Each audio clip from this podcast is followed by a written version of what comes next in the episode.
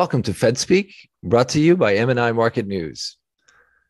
I'm Pedro DaCosta, and today I'm glad to be joined by Jeff Fuhrer, a former executive vice president and senior policy advisor at the Boston Fed, who spent some twenty-seven years at that institution.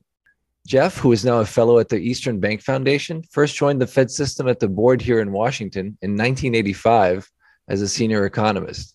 He has just written a book called The Myth That Made Us, which focuses on what he describes as a broken economic system that deprives large swaths of the population of the capital and resources needed to live an economically productive life. Thank you so much for joining FedSpeak, Jeff. Happy to be here. Thanks, Pedro. And it's nice to see you. Nice to have you. So let's start with the story du jour, which is, of course, inflation. I'm wondering what you make of the latest C P I report and perhaps what aspects of the inflation outlook worry you the most.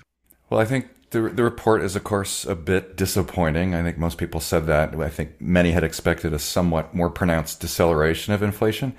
But I also think it's not quite the end of the world as we know it just yet. In terms of the things that I worry most about, obviously, it's just seeing a broader pattern of increases, especially among services categories, and notably the owner's equivalent rent category.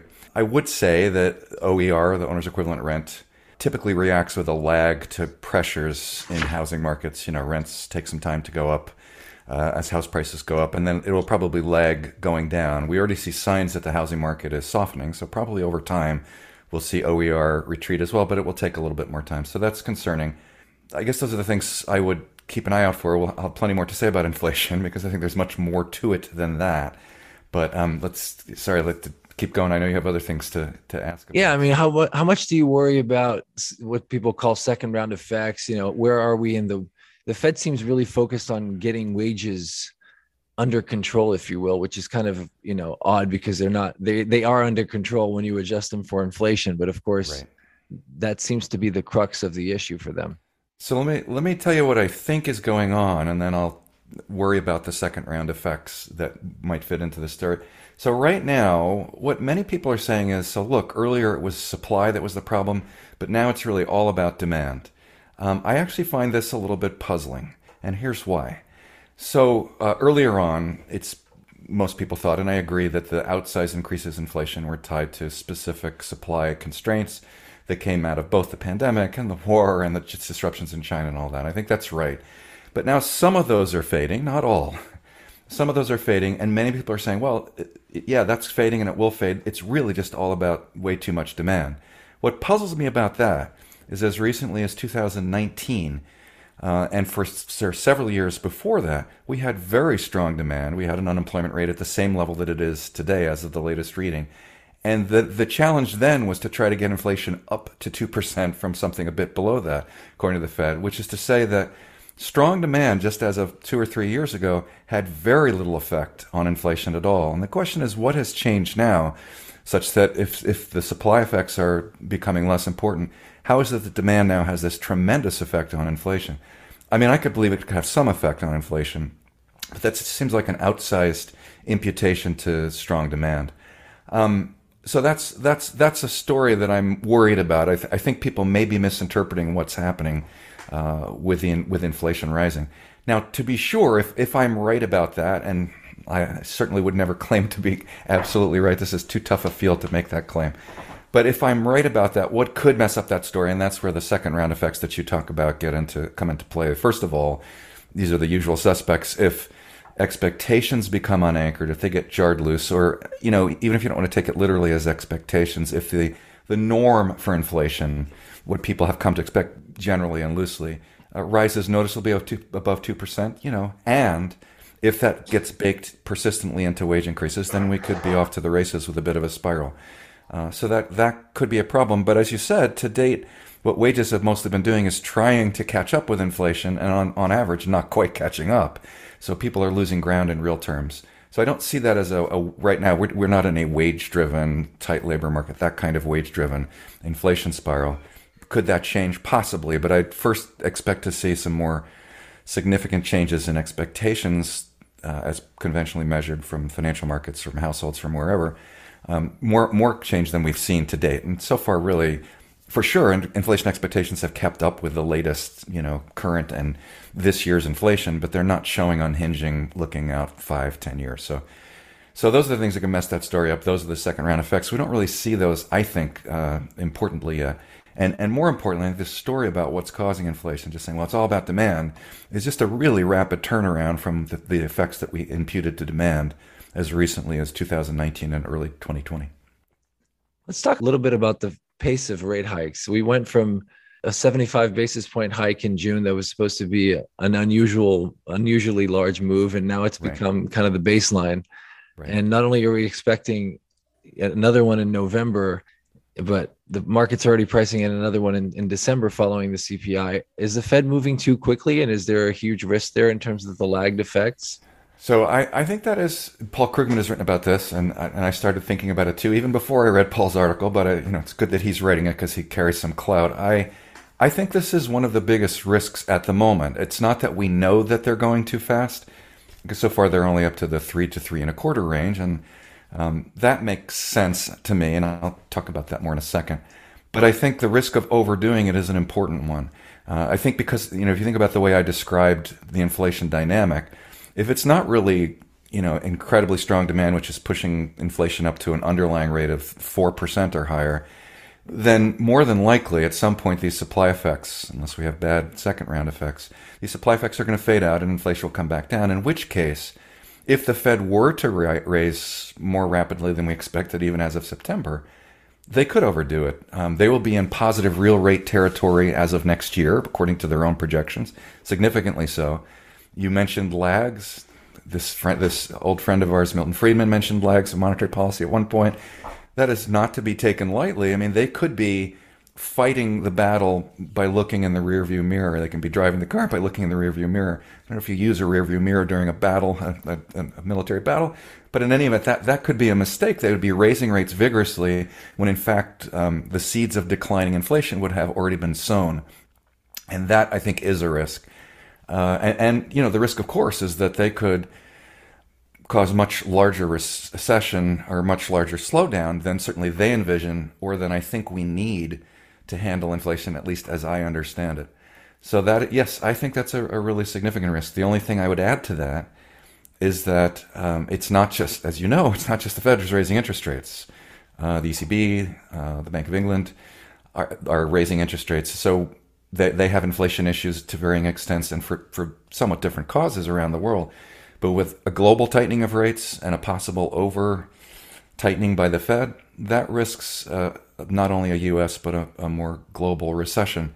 And, you know, the I M F has been marking down its forecasts, but they could be marked down even more if those sorts of impacts come a little bit late and they're not anymore about fighting inflation. They're, they're more than we need to fight inflation. And then, you know, unwinding those would take some time. So yes, I see a risk of overdoing it. Again, I don't know that that's the case, but I do worry about it, given the way I think about inflation, and given the way that means inflation is likely to evolve, and given the lags and the effects of policy. And given that backdrop, how high do you expect Fed funds to go? You know, four point six was the median at the S E P, but then it seems to have already been another notch up. Yeah, another notch up, and we're getting kind of in the five percent range. How high do you think they could go at, if they, they've set themselves also a very high bar for, for slowing the pace? Right. And I understand that, you know, to date, they feel they have not seen the kinds of improvement in inflation that they'd like to feel like, well, between the, the realized inflation and the effects that would have on their outlook for inflation going forward, th- they don't feel like they've done the job yet. And that may be right. At current rates, that's okay. Could they get to five percent or above? Absolutely. I mean, they, they made a, a change of about a percentage point in the rate horizon at the September meeting um, with one bad, C- I would emphasize, with one bad additional C P I report. It looks like the markets, anyway, are notching things up a bit further. So getting to five percent is not at all out of the question. That does not say that I endorse going that high, but it, it seems certainly within the realm of possibility. I think really importantly, they are... As you know, they've got hundreds of economists in D C and around the system.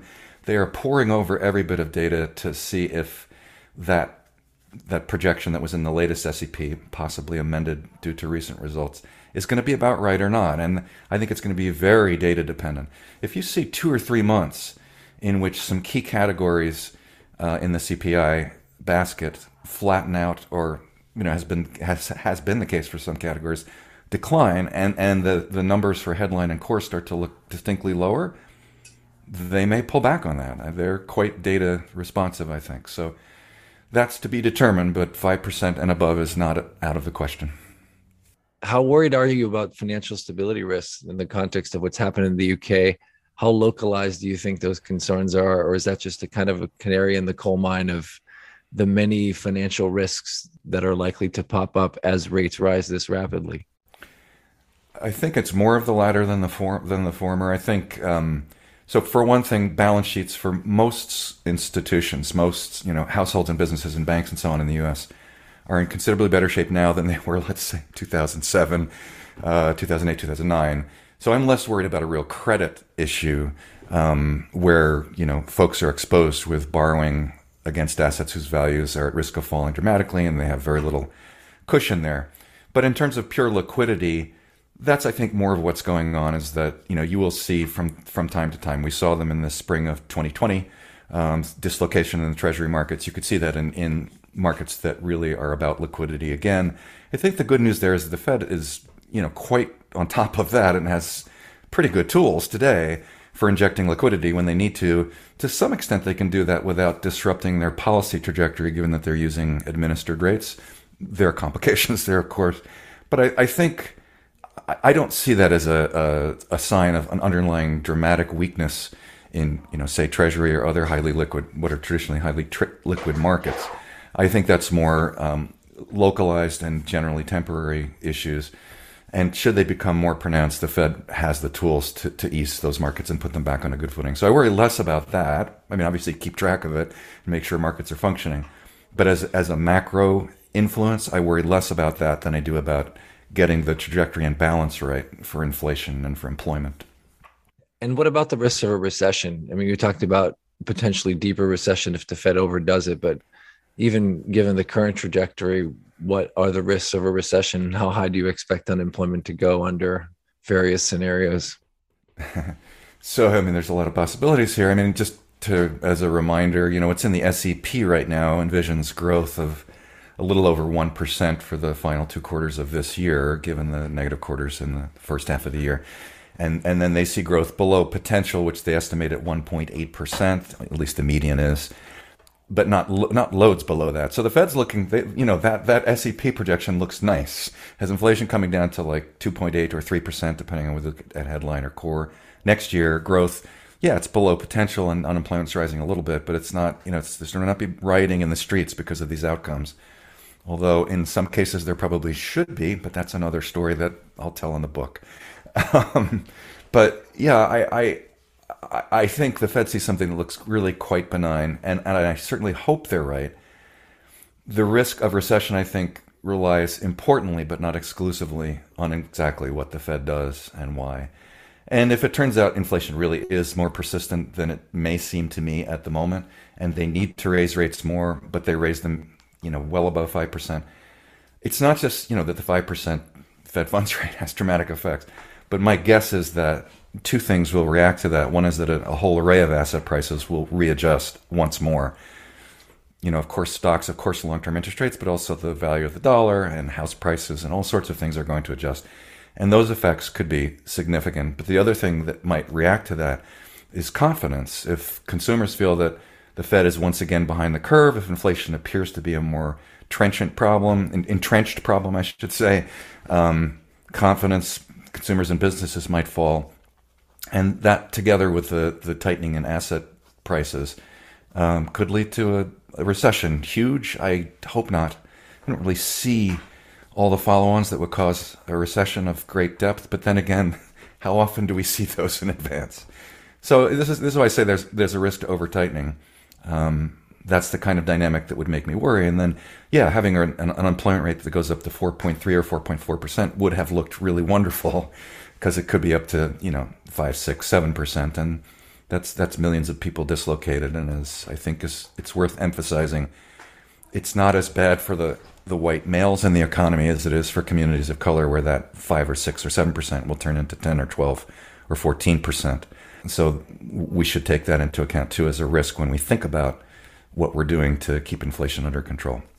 So let's talk a little bit about the book, since it addresses some of those issues that you've just mentioned. The essence of what I get from the book is that basically there's a lot of mythology around the idea that hard work pays off, and if only you do the right things, you'll end up in the right places in this country, and it doesn't always play out that way. Is that a fair that's, characterization? That's pretty fair.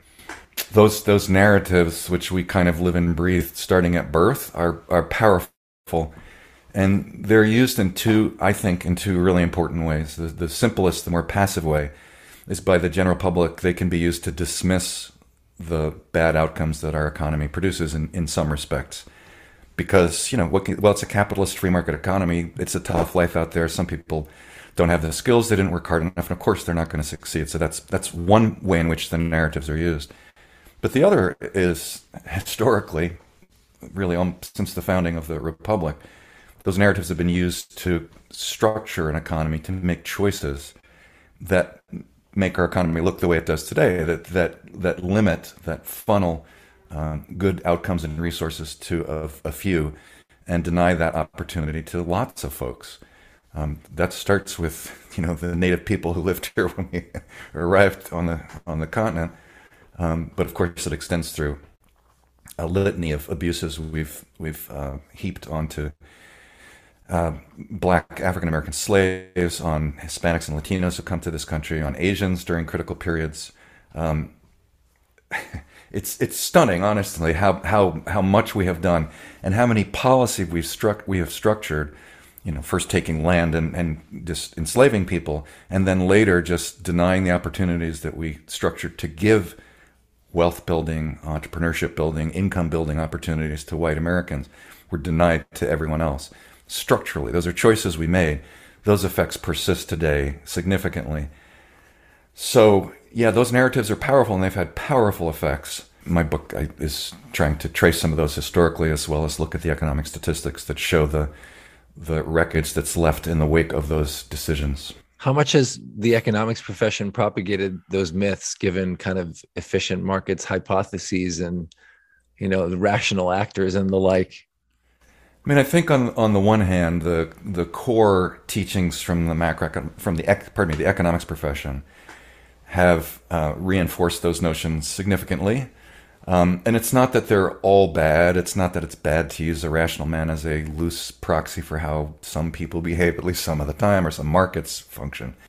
So I think that has that has contributed, unfortunately, to the to the mess that we've created. Um, especially, I think the the belief in free markets, whatever that means. It's a very slippery term. So there's no such thing as a free market. We've created all of them in particular ways to deliver particular outcomes. But I think the adherence to free markets, the notion that capitalism, as we've constructed it, is best. I am a fan of capitalism, but not a f- complete fan of the way we've decided to construct our version of capitalism. I I think they contributed. I, I do want to say that in the last... It's not just the last couple of years. For a number of economists um, working in labor, working in um, racial equity, um, there has been a growing awareness that there's some things missing from that story for sure. And so there are economists now, to their great credit, working on a better understanding of how the, the landscape actually looks and how the economy really works. The problem is that that's great, but the problem is that those papers that economists write will not quickly change the the widely held and deeply believed narratives that many people, not all, but many people in the country hold. So for that to change, we need to do some more work, and a, a different kind of work, I think.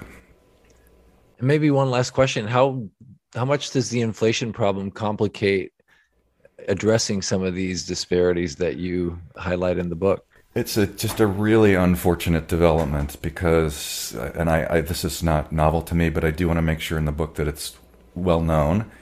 Communities of color benefited significantly in the, the last years of the twenty tens because the Fed, both Janet Yellen and Jay Powell, pursued a policy where they kept rates low for longer than you might have expected they would, which brought unemployment quite low in, in many communities, lower than it had been for some years. So it brought significant employment and economic stability benefits to communities that had been in kind of perpetual recession throughout the preceding decades.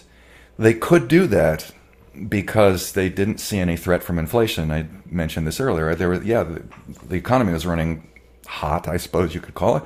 It was running well, strong demand, but no signs of inflation rising. And so in those circumstances, they were able to benefit all those communities who had not benefited as much from macro policy prior. And of course, the problem now is that we've got inflation, and inflation directly hurts, you know, communities of color and low-income communities more than it does me. So that's a problem that needs to be addressed. However, what I'm hopeful of is that my reckoning of how inflation works is about right, and that we'll see some receding of inflation as the supply effects fade. And as, you know, the Fed moves to something a, a little tighter than neutral policy, which will make sure that demand and supply are in rough balance, but at a really healthy level of demand and activity, um, so that it can get back again to that circumstance where these communities that have suffered just secularly over many, many decades will again benefit from from relatively uh, stimulative policy and, and a strong economy. But until we can be sure about what's going on with inflation, obviously I don't have confidence the Fed's going to get to that, because they feel they have a job to do, and they, they do to some extent. But it, it has really thrown a monkey wrench in that, that constellation of macroeconomic choices. That was Jeff Fuhrer, former Boston Fed executive, now a fellow at the Eastern Bank Foundation and author of The Myth That Made Us. Thank you so much for joining FedSpeak. Thank you. Thanks. It was great to be here.